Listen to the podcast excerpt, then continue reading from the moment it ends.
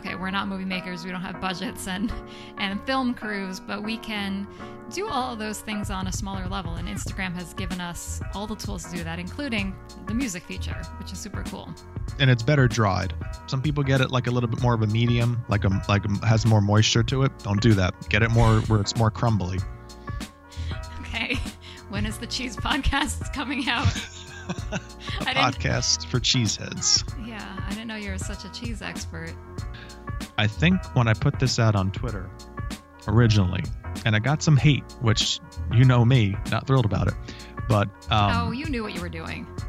They're all things that we can draw inspiration from, and then be able to kind of not steal necessarily, but apply that concept, that conceptual inspiration to to our content. So find your gobble gobble.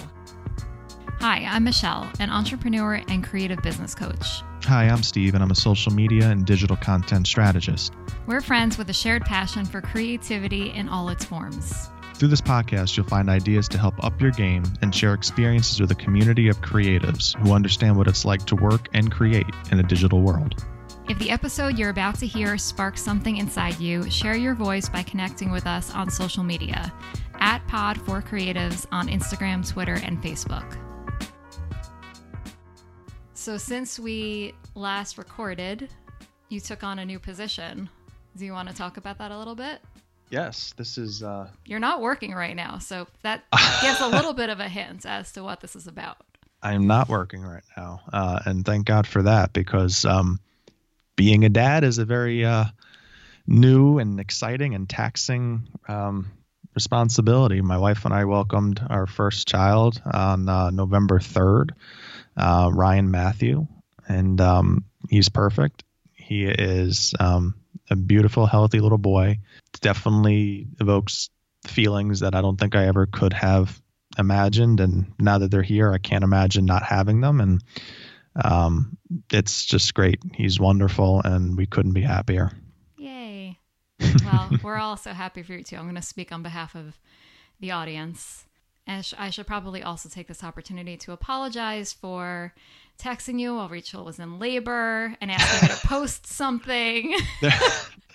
you know, you're not. The funny thing is, like, there's there's people from work who have been like reaching out while I've been out because I've taken a little bit of a paternity leave of sorts, and they're all like, "Sorry to bother you, but sorry to bother," and and like, you, like you don't like not being at work gives you a whole different appreciation for like the stuff you're dealing with because when I'm there and those questions kind of come in, it's more hectic for me to answer them actually when I'm there than when I'm like home and and and you get something you're like, huh, this is funny or huh, this is an interesting little conundrum or um but it's um, no longer a fire drill because it's right. not really like anything you're doing at this point is like extra. Like you're looking really good by like stepping in and saving the day when you're supposed to be out of reach yeah, that's kind of the that's kind of the idea. Um, yeah, so they've been it's very similar. So no, don't feel badly about that.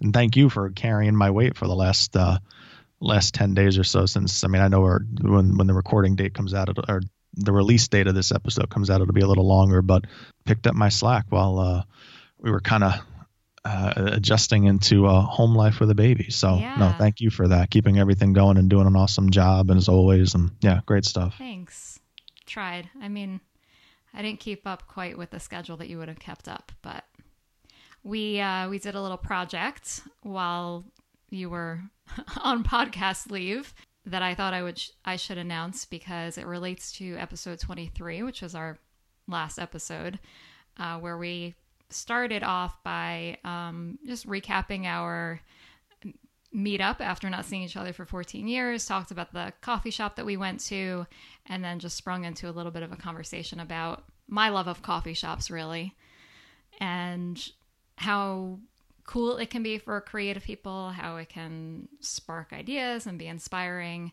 So, uh, we put together a little bit of a group project where we tapped into our audience. We asked you guys what your favorite coffee shops were in your either in your home cities or cities that you visited. And we compiled it all into one master list that you can now find on the blog. Um, it's a podcast for creatives.com, which is not something that we plug very often, but that's where we keep our show notes. Um, if you're ever curious about things that we mentioned during the episode and you don't feel like Googling it, that's where you can find everything. You want to see the one headshot I have? That's where it's located. Oh, yeah. I forgot about your school picture. I should probably yeah. update that. That's right. To your. That was like the that was the only one that we didn't want to use as like photographs on our Instagram accounts or for like stories or whatever it was because like I mean who's gonna want to interact with a headshot? But yeah, not yeah. me. No, that's for sure.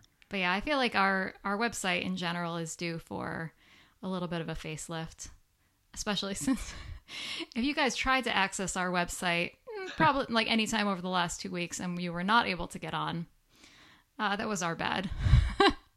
we let our uh, our hosting lapse and didn't realize that Bluehost was trying very hard to alert us to the fact that this expiration date was approaching. Which is funny because like even though we're not checking that account, like we do use it for the YouTube pieces of everything when we post, you know, um, PFC pre-pod or PFC post-pod content, and so we were in the account to some extent, but definitely not on top of it. Reading the emails that were coming right. in. Right. Right. Exactly. All of this to say though, if you guys want to email us at any time, what's our email address? I think it's I think it's podcast for creatives at gmail.com. We could put that in the show notes too. Sure. It's also in our Instagram profile. Right. Or message us on Instagram if you want to get in touch with us more quickly. Yeah. Uh, but Steve mentions a new thing that we're trying, which is pre pod and post pod. We've yeah. started uh, video recording our recording sessions. Actually, we've always been recording them, but we're ready to show it to you guys, show it to the public. So, uh, Steve put together a couple little videos from our last episode, um, which are just conversations that we have before we hit the official record button and some conversations that we have after we record, um, which you guys may or may not find more entertaining than the episode itself. So you can look for those. Where are we where are we sharing those? You get those on YouTube. We also throw them on on our Facebook um, account. So definitely some. Uh, I like to call it good foot in the door content for people who were trying to recruit and find and get a better idea of who we are. But certainly those guys who listen to this podcast regularly, that's just an added bonus. So yeah, I, I mean, for shows that I listen to, I mean, I wish that more people would do stuff like this because a lot of times, I mean, I feel like I have a pretty good imagination. I'm a creative person, but you know, there's something to be said about getting to see a person's face, the expressions that they're making. And sometimes there are things that go on while we're recording where we're like laughing and we're we're not on the mic and you you know would miss that unless you had a visual with it so. Yeah. And for those of you who are never go to watch this i'll just describe our settings right now. I took the time this afternoon to set up a very nice looking set which includes twinkle lights and um, a, a typewriter and a little plant and a poster. So I have a, a nice, appealing background. Meanwhile, Steve is really hoping that we can green screen something into his background because it's just a completely blank wall. Isn't that fitting though for our personalities? Like you have all like totally. the you know the, the, the holiday lights and you know the design elements and I'm just a gray wall. like I showed up.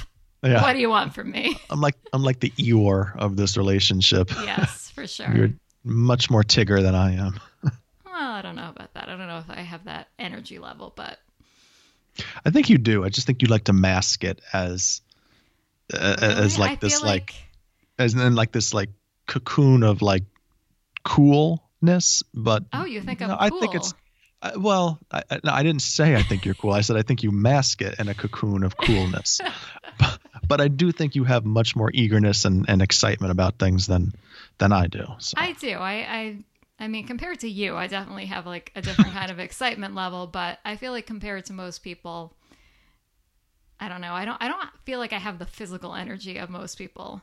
I mean, I, I my tendency is I just like to like stay still and stay quiet and not really mm-hmm. move unless I have to. Mm-hmm. That's a good plan. That's like usually like my game plan for most anything. If I have to go somewhere, fine, but I'm not putting out while I'm there. Like I'm just gonna find my business, and you know, you want to come over and say hello, that's fine, but I'm not going out of my way. Can we backtrack to your dad visiting? Sure. Can we talk about this cheese situation? The Yeah. cheese the cheese pull? The cheese pull. Where Yeah. did- Oh, the pole. Yeah. Okay. Sure. P. O L L. Yeah. Okay. No, I you don't have a pole made of cheese that I know of. No, but it took me a second to, to, to catch up. But I'm back now. Go ahead. Um, where did this this come from? And if you guys want to find the original source, you posted this on your personal Twitter account over the weekend Yes. Yes. at At- with Steve King on Twitter. Yes. Um, this was just more of a conversation about um, if you could only have one cheese type of cheese for the rest of your life, what cheese are you going for? Now, what was discussed was um, what was discussed was cheddar, Swiss, Asiago, and Manchego. Those are the four choices. Now, I think when I put this out on Twitter originally, and I got some hate, which you know me, not thrilled about it. But um, oh, you knew what you were doing. well, I, I think it was misinterpreted. I think my I, I think it was misinterpreted because see the the decision was not like how could you leave off this type of cheese as in like we're ranking the best cheeses ever hmm the conversation was if you had to have one for the rest of your life, you couldn't have any other except this one type of cheese. What are you going with? Because the debate is not, okay, I'm going to pick the greatest cheese in the world and that's what I'm having for the rest of my life. It's macro versus micro. It's, am I going with something that is more universal and something that I could tolerate for the rest of my life? Or am I saying I'm diving all in and I'm going with this one particular type of specialty cheese for the rest of my life. So, of the choices, we listed the four choices that are the four things that we came up with, but the prompt was please add your own to the list of, Oh, of I missed cheeses. that part. I mean, Well, I I just think- sent you like a nasty text about it. Yeah, and that's my point. Like so many people were just like, "How could you have just these four and you know you you're leaving off these other ones?" And it's just like this was ours. You can leave yours. Like this is what was interesting about this conversation. Where do you fall on the cheese palate? And there was some some hatred towards this whole thing. Now, of the choices that we had, cheddar won in a landslide, which I understand that it's a very generic cheese, and that's kind of the whole debate. Are you going with something generic or are you going with something more fine? But I was a little surprised by that. We're going to turn the tables here.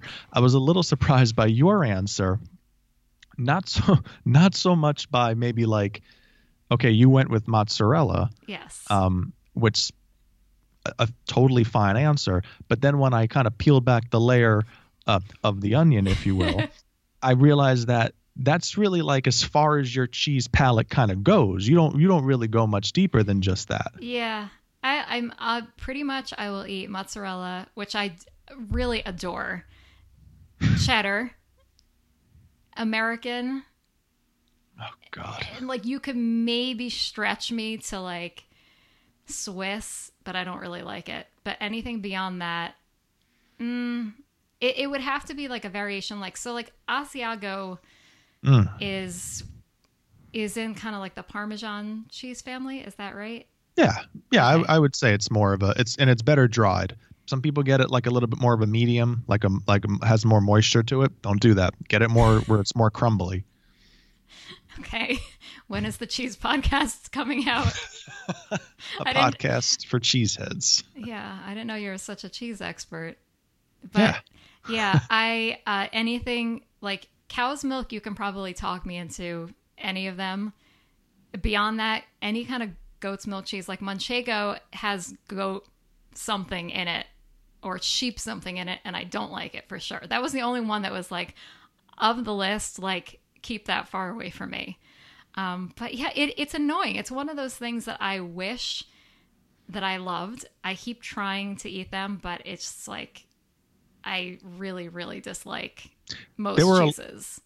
There were a lot of people on who who replied to that tweet who were just like, how could you leave goat cheese off Ugh. or ah. how could you leave brie off or how could you leave soft I, I don't know there was some kinds. something else on there and like I, I wasn't leaving anything off it's completely your your reply to this but i'm i'm i like there's a part of me like i i i have to say like i feel like on the scale of like conservative to liberal when it comes to like how the kind of cheese that you're having for the rest of your life the only cheese and you know i feel like my answer is asiago uh, it's probably like on the on that on that scale it's probably like a third of the way going towards liberal but much more on the conservative side of things It is. I can do that.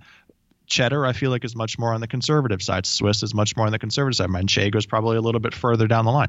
But like, if you're going whole hog with brie for the rest of your life, or goat cheese for the rest of your life, or blue cheese for the rest of your life, like, yeah, I, I, you know, that says something about you as a person. I, I, think feel that like that's what you were trying to get at.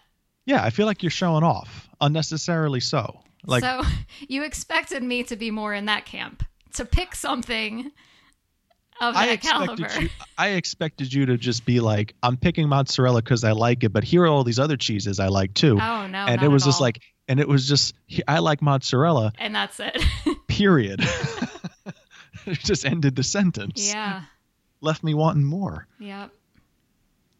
yeah so that was that was uh that was the great cheese debate um which is an interesting topic it's you know it's I like what you did with it. I like the little like the thought behind it, even though it sounds like most people didn't really get what you were trying to do.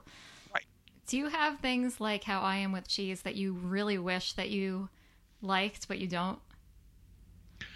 um beer Yeah. believe it or not um I, I don't when i say i wish i like it it's not like i wish i had like a drinking problem.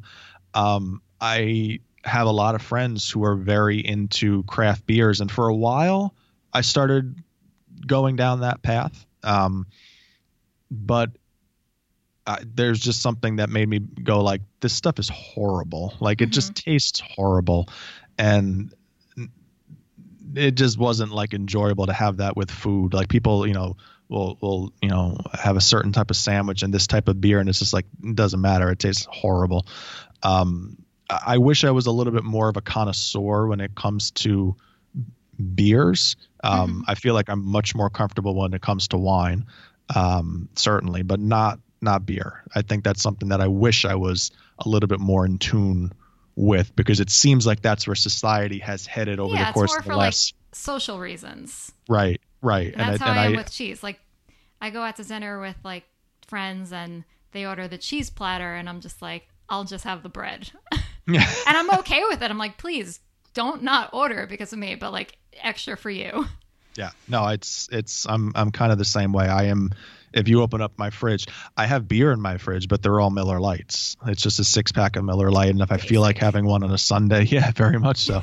If you feel like having one on a Sunday during the game, I'll do it. But yeah, it's not it's not often. I'm much more likely to grab a bottle of wine and and have a glass or two of wine while I'm cooking or during dinner than I am to open up a bottle of beer. Or with your cheese. Yeah, well, it's much better with wine. So, but you're more of a wine drinker, right? I mean, or you're more of like a uh, prosecco or Yeah. or champagne. You're more of a champagne. Yes. Okay. I do. Uh, I really enjoy red wine with food, but I will rarely drink it just like by itself. And if I do, it's like one and done. And not that I like get drunk from it, but I don't know. It's maybe it's like just heavier or something, and I, I feel like I can't drink beyond that. But One of the first times Rachel was with um, my family that we were having dinner. Um, I think we were having macaroni or something like that, and um, my dad was explaining like you know he, he we had everybody had a glass of red wine, and my dad was like. It, it pairs really well with a red sauce, like you know you you know it brings oh, out whoa, certain whoa, whoa. Flavors wait, and pause. You just Yes, said something yes. Because I'm try- extremely, extremely alarming. You said that your dad referred to what you were having with your pasta. macaroni. Oh, is this another thing that you do that I don't It's ma- It's macaroni and gravy. I was just using red sauce as a generic term. Let's just keep moving on here. Uh, Um, I don't think so because for as long as I've known you, you have very indignantly called sauce, which is what it is, gravy, Gravy. When in fact gravy is what you put on meat, not on. It, it is what you put on meat. It is also it is also what you put on macaroni, especially if you're cooking the meat in the actual sauce. It becomes a gravy. So there All you right, go. If there's no meat in it though, then is it sauce? I well, you could yeah. I mean, like, what what if you what if you did it as a um, what's that? What's that um, Well, it's just like tomato sauce. like a marinara sauce Yeah. or something like that? Yeah. Yeah. Okay. Fine. Then that can Anyway, be sauce. Anyway, Okay, I mean that, that this has been like a point of contention You for like ruined 15 years. story. I had I had to a- I I had had to pause this. Yes, well, it's still macaroni and gravy, but you took away a very good, a funny story that I was going to tell. Um, no, but it was just about the pairing of the food. So Rachel was like eating the food and trying to get the wine in at the same time to like bring out these flavors. And she, she she's just like, I'm not getting it. What am I supposed to be getting? I'm like, well, no, it's not. It's not like you're like.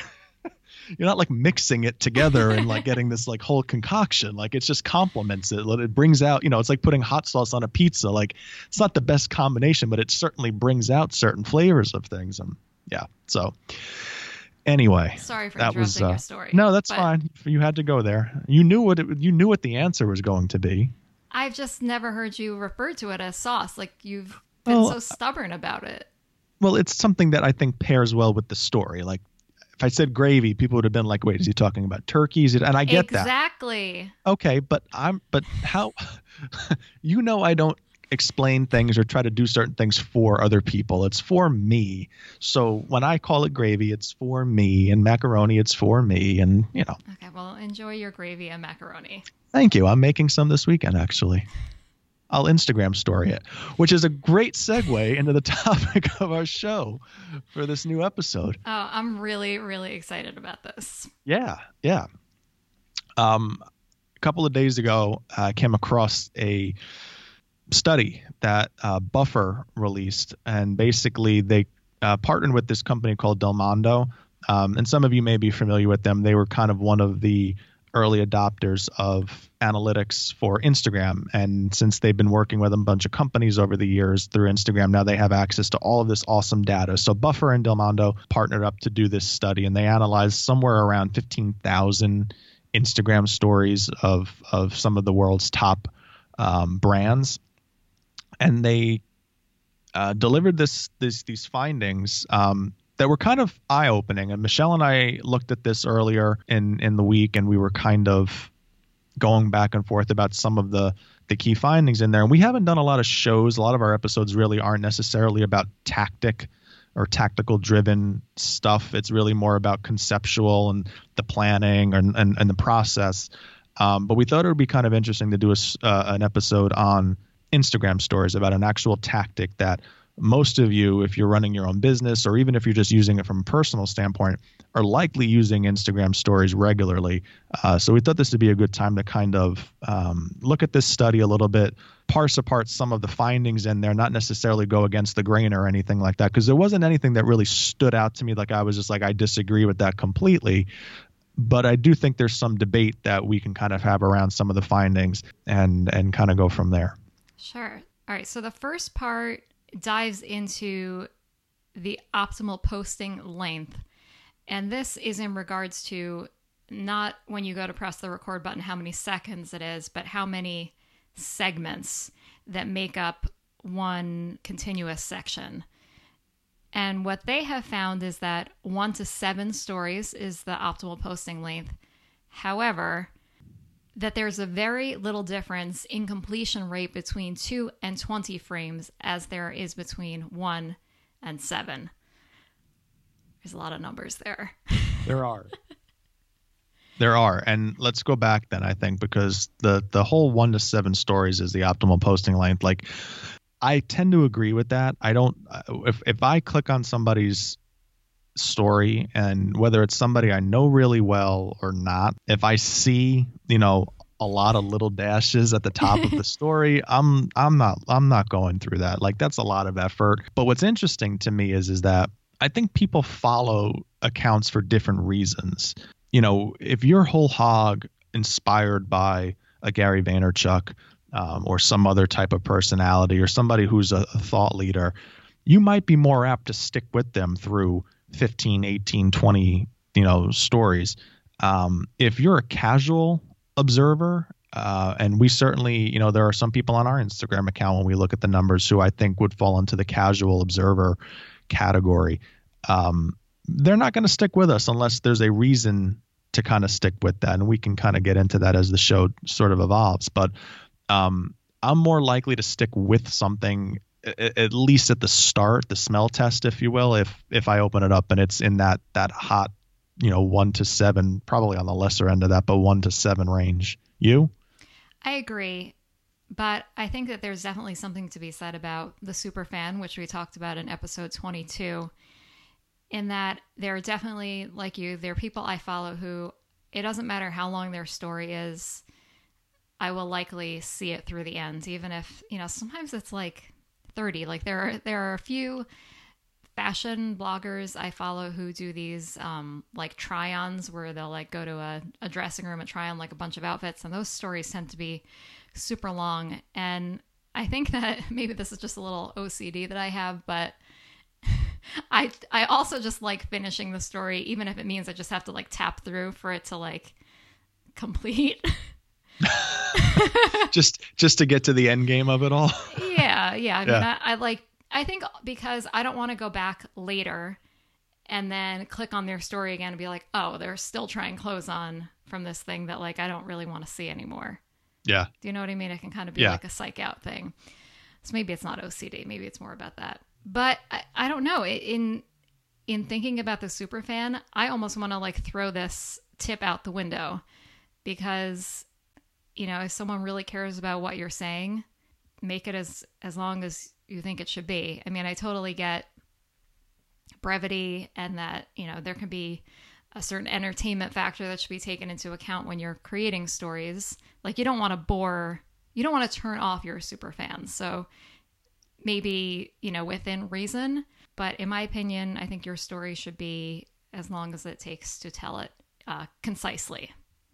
I would agree, and I but I also think it also depends on what you're trying to accomplish, right? So like, if your goal, honestly, if your goal is to reach your super fans, or you're only looking to talk to the people who are the ones engaging with you regularly, then yeah, I could see those people kind of hanging on your every word. Obviously, you want to give them a reason to stick with you.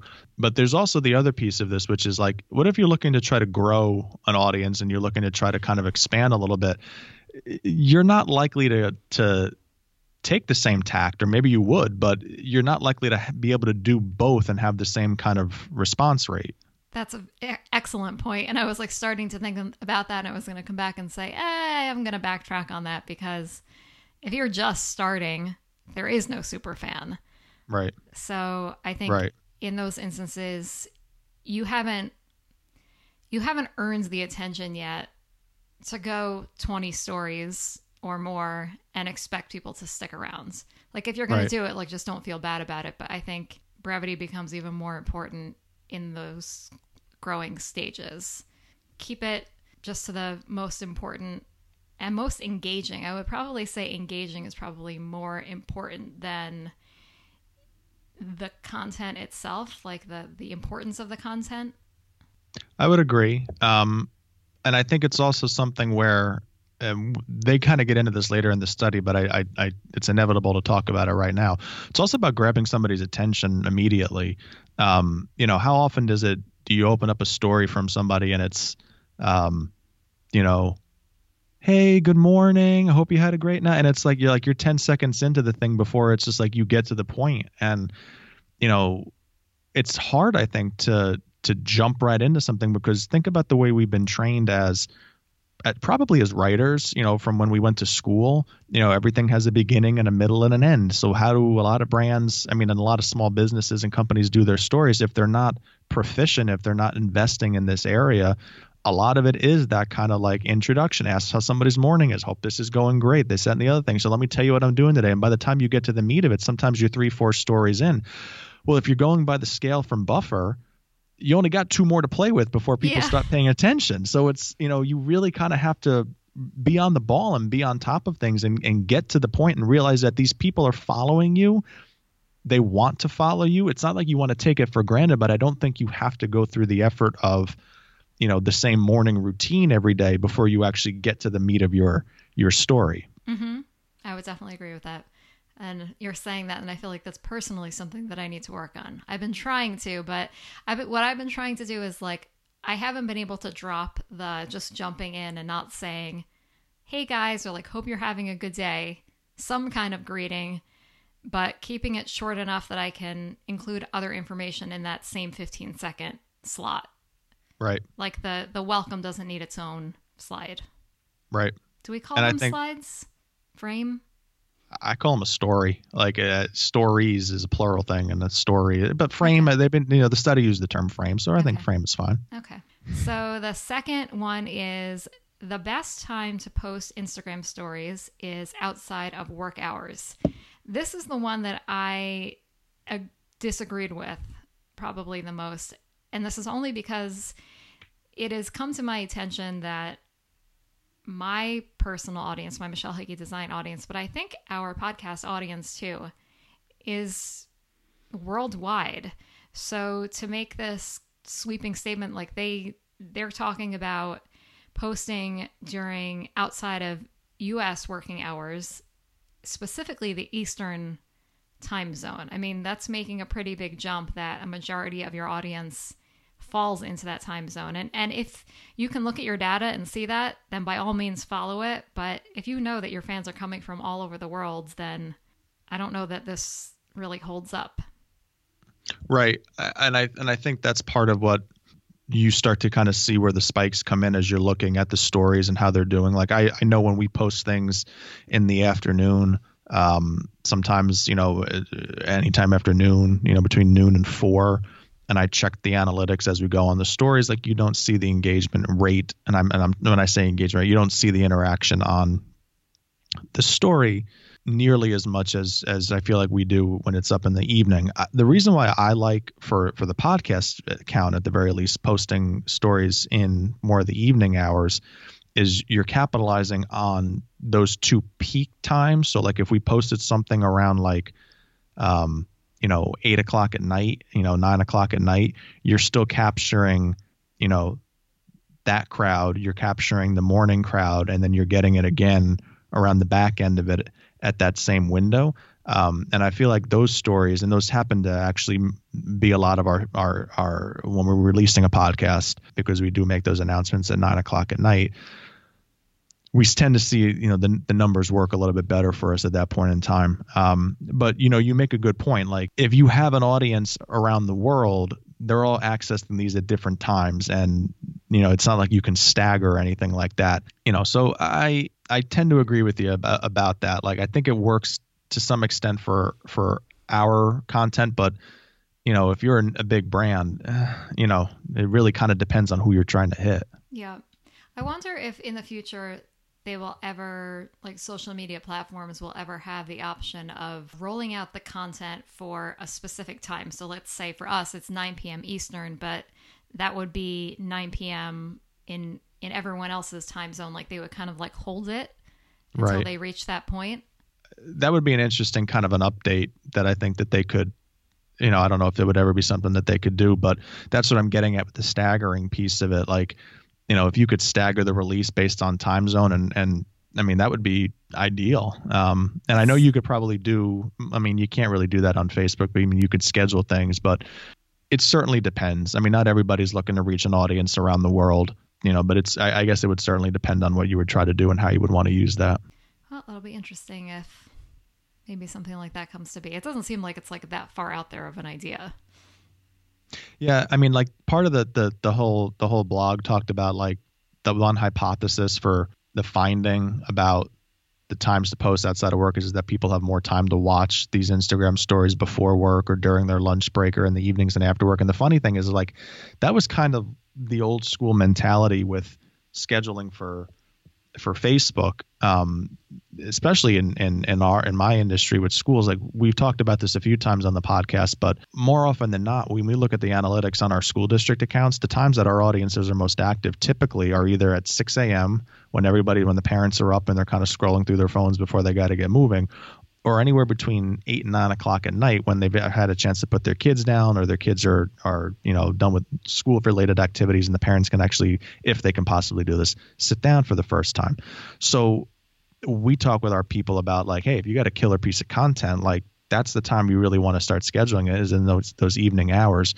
Um, i find like with instagram because it's so quick especially stories because it's so quick and it doesn't in, involve a lot of my time commitment to following it i'm more apt to look at that more consistently throughout the day because i can see you've posted something from your mhd account and say i can kind of go through this and see what she's up to and what's going on and mm-hmm. it's not going to take me much time to do that um, i think more so like with with facebook content or you know stuff like that where it's revol- involves a time commitment to either click something or to watch a longer video or whatever it is. That's where that kind of comes more into play. So i mean i get the conceptually i get it but i think because the content is so bite sized and you can consume it so quickly and it and and you know nowadays looking at your phone is so commonplace that you know nobody knows if you're looking at an instagram story or checking your calendar. Um, it kind of has a different you know now what you're going to retain is completely different yes. but it kind of has a different balance to it. And also so maybe based on what you're saying our little antidote antidote is that what's the right word for like? Antidote is like a cure for something. No, anecdote is anecdote, like a story. Yes. yes. Maybe our anecdote to this would be if you're putting something in your instagram story that requires action to be taken, whether it's you want someone to respond to you like through a direct message, or if you have the swipe up feature, you want someone to go click on something in your profile, then maybe reserve those for those really early morning. But I would even say like the later evening because if someone's just getting up and looking at their phone, they're likely doing that as a, you know, just easing into the day or maybe like procrastinating a little bit, getting ready. But they're not going to want to like dive into a piece of content that's going to like take up a lot of their time. I don't think. Right.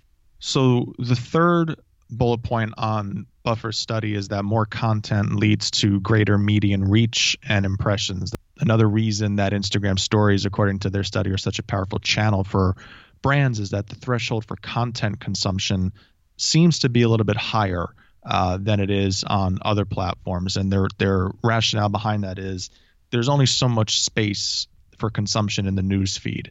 And we've kind of talked a little bit about this over the years. And I think we start to see this as consumers on social media. You tend to get a little bit overloaded sometimes by what, what you see in your feed. In essence, that the more content that people and brands are posting, the less space there is for everyone else. Um, with stories disappearing after 24 hours, that makes a little bit more room, so to speak, for more fresh content to kind of be shown for your logo to appear at the top of the page. Your take on that?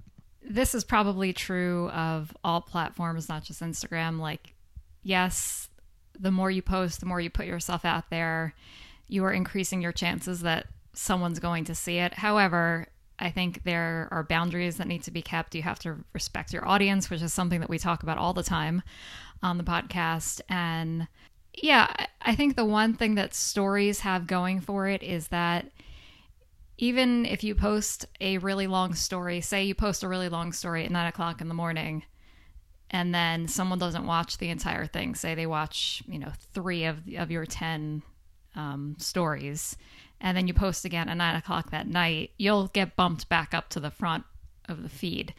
I do kind of like that because I feel like you're giving the user or your follower the opportunity to to say, okay, like I didn't really like what they were saying before, but if I like someone enough, I'll skip through it to get to the new section. Mm-hmm. Do you ever do that?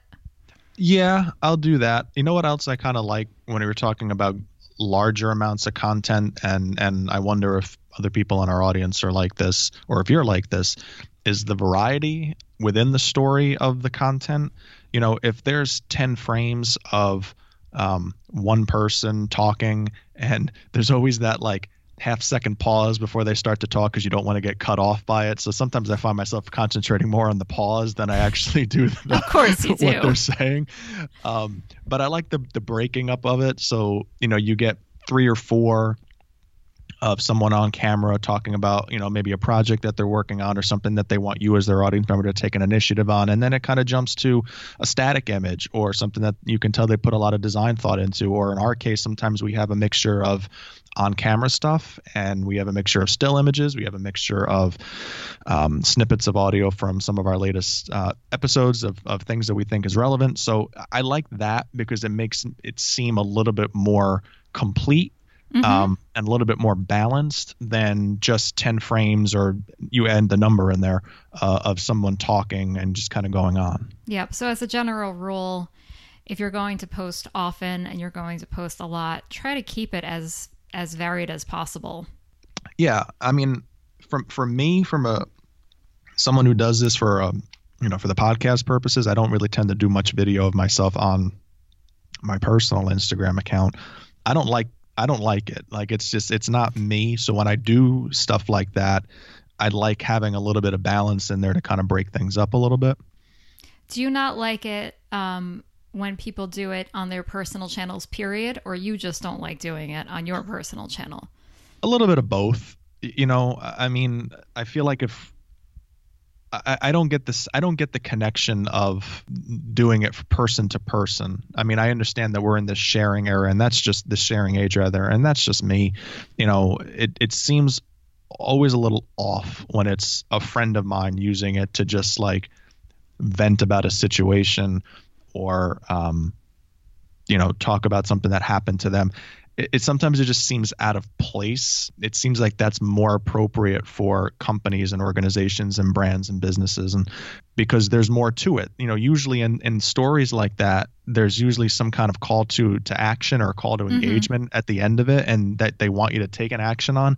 Usually if a, if a friend does it it's just kind of like you know I, I i'd equate it to somebody just like you know spilling a glass of milk in your kitchen and just being like well, all right, and then walking away, and like you're like, well, wait a second, clean up. What what what are we doing with the milk here? Like Yeah. it, it it has that feel to it to me. So I don't know. Do you feel the same way? I mean, you're certainly more camera friendly about these kind of things than than I am. Um, no, I kind of feel the same way, but I think it's that both of us are used to seeing. We follow so many brands. We're probably more in tune to it than than most people. I, and when I think about people I know in real life who don't have brands who do the talking to the camera, I don't mind it so much because of who the people are. Um, but I, I guess I don't really see it happen too often. Again, I, I think it's really like the person. It's and it's a personal thing. It's your relationship to the person. Like there are obviously people in our lives that we're gonna like tolerate more than. I always give the example of like you know random person from high school that you haven't seen in 20 years. If they start going on and talking about something, we're likely not going to watch it. And you know what? That's kind of on us. We should probably just not follow them instead of continually watching the first story and being annoyed and, and leaving. I do think that happens though, because you know you start to kind of i mean we, we've seen this through the election cycle of, of of 2016 if people are talking about things that annoy you or just don't meet your level of of, of interest we might have been a little bit more okay with that in years past but now i feel like it's just it's such a fine line between like i'm muting this person or i'm snoozing them for 30 days or i'm unfollowing them completely because what value are they adding to my life i think that's the difference between brand and, and person the brand's responsibility is to add value to their audience's lives uh, consistently on a consistent basis. I don't think people think like that.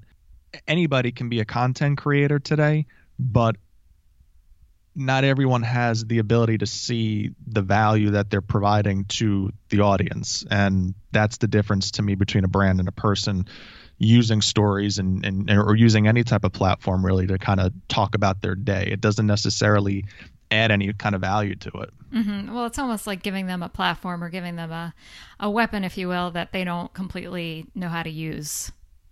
Yeah, and I and I think this kind of feeds in nicely to the next part of the on the buffer uh, survey here or, or study rather, because one of the things that they came away with as a best practice for posting to Instagram stories was posting your best stories content first. They had a um, in a 2018 benchmark study that they incorporated. Delmondo found that on average, more people exit on the first and last story frame than any other part of your stories. So that means that Uh, in essence, if your first story frame doesn't capture your audience's attention right off the bat, they're more likely to kind of move on and, and, and look at something else. That's something that I find myself in the past and I have to put more thought into it now when, when I'm doing things for, for the podcast, figuring out.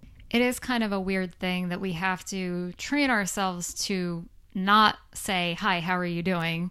When we're, especially when we're showing our face and we respect and love our audiences. Of course, we want to know how people are doing and we want to wish them a great day. But like you said, it's it's valuable real estate. And at this point, most people who are following us are catching us from that first story and they just they want to know how what we're sharing is going to affect their lives in a positive way. And uh, when we were talking about this before, I think I gave the analogy that when you're talking to someone that you speak to often on text message, you rarely will start that text with like, "Hey, how's your day going?" and then like jump into your conversation. I mean, maybe with people that you don't speak with very often, but people you speak to on a daily basis. If you're going on Instagram stories on a daily basis, just hop in and say what you got to say. I'm pretty sure I just texted you this morning with like like an, an, immediate ask and i was just like also hi how are you?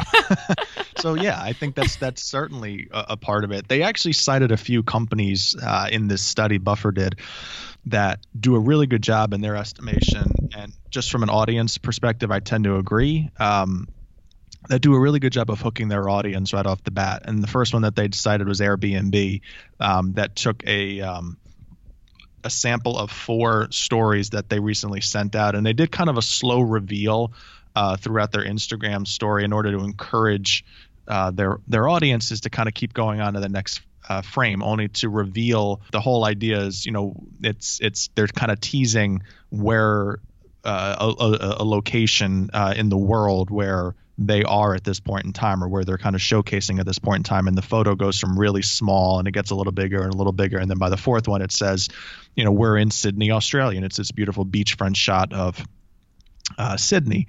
So it kind of not only is eye appealing uh, and they do a nice simple job with uh, a lot of the text layout on the actual story but because of the nature of the intrigue and the way the post is designed it encourages you to kind of want to tag along and ultimately get to the to the endpoint. So great photo, great experience uh, for the user in that story wins all around. So it's kind of like a a riddle, and they're giving you hints to keep you engaged, and then if you make it to the end, that's the payoff.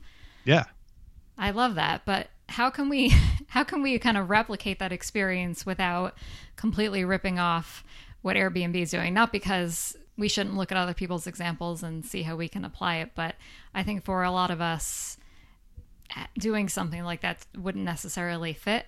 Yeah, I think it also depends on what you're trying to do and what you what you want your audience to get out of this. I mean, obviously, if if it's me looking at the Airbnb thing, you know, maybe you know they have some some you know some great Airbnb locations in Sydney that they're aware of that they want to encourage more people to kind of take a peek at or or they want um, you know uh, users of theirs are actually using uh, Instagram to kind of talk about where they are and that that they're that they're Airbnbing it. I don't know, um, but to me it always kind of comes down to what am I trying to communicate and who am I trying to communicate it to, and then that's where the kind of the creative juices sort of come into play uh, is there is there a creative connection to what I want people to kind of take away this call to action, so to speak, out of this? I, I never, you know, we talked about this in the very actually in the second episode we ever did about inspiration versus stealing. Uh, no, that what what we're talking about here um, in this study probably wouldn't work for you know the vast majority certainly in the same kind of setup for the vast majority of companies but i think we can all kind of in the way I was describing it. Certainly, if you look at the study, and we'll have the link in the show notes, you can actually see the anticipation that's building as you're kind of you know as you're proceeding through the the story. That's something that is a feeling. That's an emotion. So, however, we're able to kind of replicate that through Instagram stories, through any type of content, I think that's al- always the ultimate goal is to kind of have that excitement or emotion connected to whatever it is we're trying to communicate. I hope that people aren't going to get overwhelmed by me saying this, but we really need to treat these like we are filmmakers. Think about movies that you watch, the ups and downs, the emotions you feel, the different angles, the different shots. When you guys are watching movies or watching TV shows, just try to be a little bit more in tune to different shots that they're using, how music is incorporated in, because we now have the opportunity to do all of that. Okay, we're not movie makers, we don't have budgets and and film crews, but we can do all of those things on a smaller level. And Instagram has given us all the tools to do that, including the music feature, which is super cool. Yeah, I love the paying attention to the experience factor when you're watching a piece of content. Even when you're in a location, I went to Trader Joe's um, a couple of weeks ago, which is completely not like it's totally not my kind. I don't go to Trader Joe's very often. My sister was up for the weekend, um, so we went down there to pick up a couple of things, and uh, it's a little overwhelming because I, I, I was unaware. Apparently, most Trader Joe's are like not like big places; like they're fairly small. Yeah, mine is size. very small, and I very much dislike going there because I'm so mad I can't even talk. You know, it is it is um there's so many people all on top of each other and the spaces are really tiny and the aisles are really tiny and I just oh, I always feel like this anyway when I'm in the supermarket, but especially in Trader Joe's, always feel like I'm in someone's way.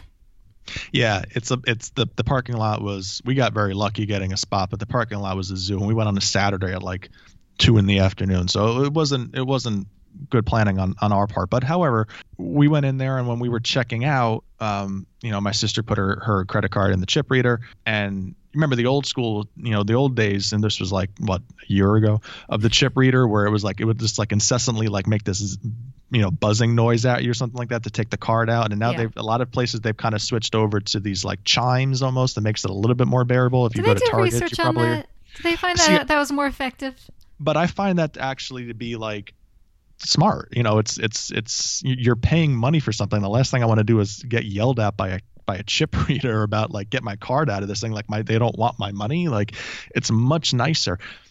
We went a couple of days before, a week or so before Thanksgiving to Trader Joe's in this one instance, and the chip reader let out like a like a turkey gobble, um, like a like a gobble gobble kind of noise when you you know, which I thought was just like I started laughing um, when I heard it, and I was saying to my sister, I'm like, see, that's the stuff that like I love is like not only paying attention to the time of year and where people's minds are because they're obviously probably shopping for Thanksgiving, but like it adds a little bit of personality to the whole thing, and you might be more likely to find yourself back at Trader Joe's because of experiences like that. So I agree with you about paying attention to certain things in movies or music or why certain filmmakers or directors or whatever are using certain elements. They're all things that we can draw inspiration from and then be able to kind of not steal necessarily, but apply that concept, that conceptual inspiration to to our content. So find your gobble gobble. Yeah. Oh boy, I, that's going to be on the cut in the beginning. If if if if that's not in the opening of of this episode somewhere, this has all been for nothing.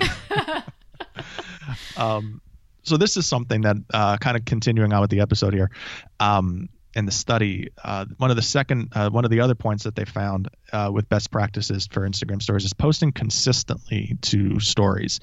Um, they talk a little bit about in the study about how Instagram stories is one of the more engaging social channels available, um, with completion rates above about above 50%. Um, but the best part is is that stories don't necessarily have to be complicated, but having a presence regularly is something that is probably in your best interest because I feel like with the amount of personalization that you can have with stories, that's your best chance to kind of start building that that relationship and getting people to know who you are far beyond just what a static image or a video um, in the feed can provide your audience. So showing up every day. Yeah. Something that neither one of us have been particularly great at lately. But Hol- it's the holidays. It's the holidays and people have babies.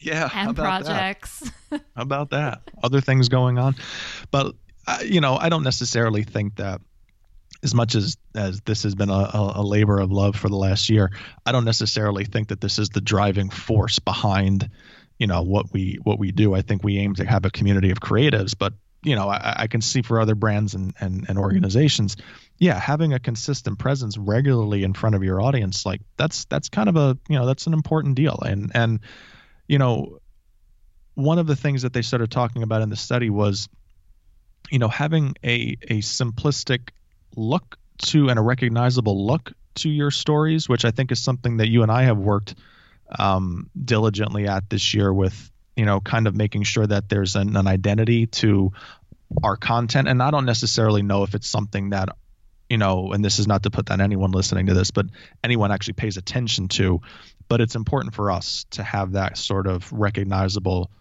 look to our content when we when we produce it. I think that that's a sign of a good brand though is sometimes the audience doesn't necessarily notice it every time but if they saw something that was like in our colors or the fonts that we typically use, they might make that association without really having to think about it. Yeah. So they highlight the North Face in this study um, for their use of simple photos and text overlays to sort of reinforce their their brand using Instagram stories. Um, and it's kind of nice. It, it it has a a you know there's a background image in almost each of these photos um, that sort of tells you know the story of what it is of the you know what the apparel that they're trying to sell. Um, it sort of it sort of sets the scene. So you know, in, in one of the stories, there's you know there there looks like they're selling rain gear. So the background is kind of you know there's somebody's two people are walking in a forest, and it's obviously you know some some foul weather. Um, there's a wool collection, uh, so obviously it looks a little bit more windy, and the person's holding up the jacket right above their mouth level, so it looks like they're trying to stay insulated. There's a lot of different you know things that they can do, but by using you know images that are simple that kind of tell a story. Um, short copy, very little amount of text, or the way the text is laid out, even though there might be some, uh, you know, a, a, a moderate number of, of, words on the screen it's laid out in a very digestible manner. Um, and then minimal graphics or logos. Um, those were kind of the, the three elements of simplicity using a background image to tell a story quickly, adding short copy to convey your message, and then decorating with minimal graphics and logos. Um, that would be the definition of simplicity for Buffer here. I have a love hate relationship with this example. And again, you can find this buffer article that we're referring to in our show notes. Stories, still images, don't completely do it for me. I get it working within a sequence and maybe occasionally and I don't know if the North Face if this is like their entire strategy is that they're always putting up stories like this, but I feel like that would lose my attention really quickly. Like there's no life in that. Yeah. I, that's that's for the feed for me. That's not stories are a chance to be a little bit more expressive. Um, like when I see that, I don't feel that human connection. I don't feel that doesn't move me at all. So, what would be your look or your take rather on what simplicity would look like in stories then beyond this example? Let's take the example that they're giving us. I think just one little tweak would add a lot, and that is keep everything as is, but make all of those photos be boomerangs instead or or a, an image with like very little movement, but you still see something that moves. Yep. And I feel like that that would be beautiful and that would be simple and that would be making a statement. Yeah. I like that. Just a thought. I don't have all the answers again. This is if you're listening to this, it's it's likely that your brand has a different story, a different approach and a different audience, so it's it's all about being creative. Right. This is certainly more of a community look at at kind of the you know the benefits and and you know pluses of of stories in general. Um, the other point that they were also brought up was looking at your own data, and this is something that we probably have talked about uh, a ridiculous amount over the last year which is paying attention to your own stories data um, and keeping a close eye on the things that certain data points to ensure that you are improving. So things like completion rate and um, you know you know how, how many people are looking at it, who's looking at it, how long the stories are, are, are. Those were to me, I think there are there's certain data that you can get out of your out of your out of your business account those are things that i would necessarily i would look at your exit rate um, you know those are things that that that buffer pulled out and i think it's important because you can kind of see where that cutoff point is where did you lose people why did you lose people? Were you rambling on about something? Was it something that might have necessarily missed what you were hoping it was going to do? Is it just not the right time for people? Um, those are all important things to kind of keep an eye on. The data is always your friend.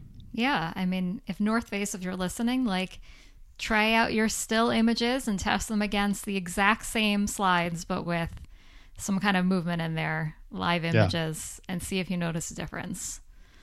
One of the um, other examples that they used uh, to highlight Instagram stories was Warby Parker uh, to promote a lot of their their products, and they they have a similar style of photo layout to uh, the North Face, but the text on the photos actually it's it's one of the um, preloaded uh, fonts or text mm-hmm. fonts Which I in like. Instagram stories. Yeah, I, I really do too. Um, and it almost makes it seem more authentic. I think to your point, the North Face stuff seems so stale, even though it did follow a more simplistic approach.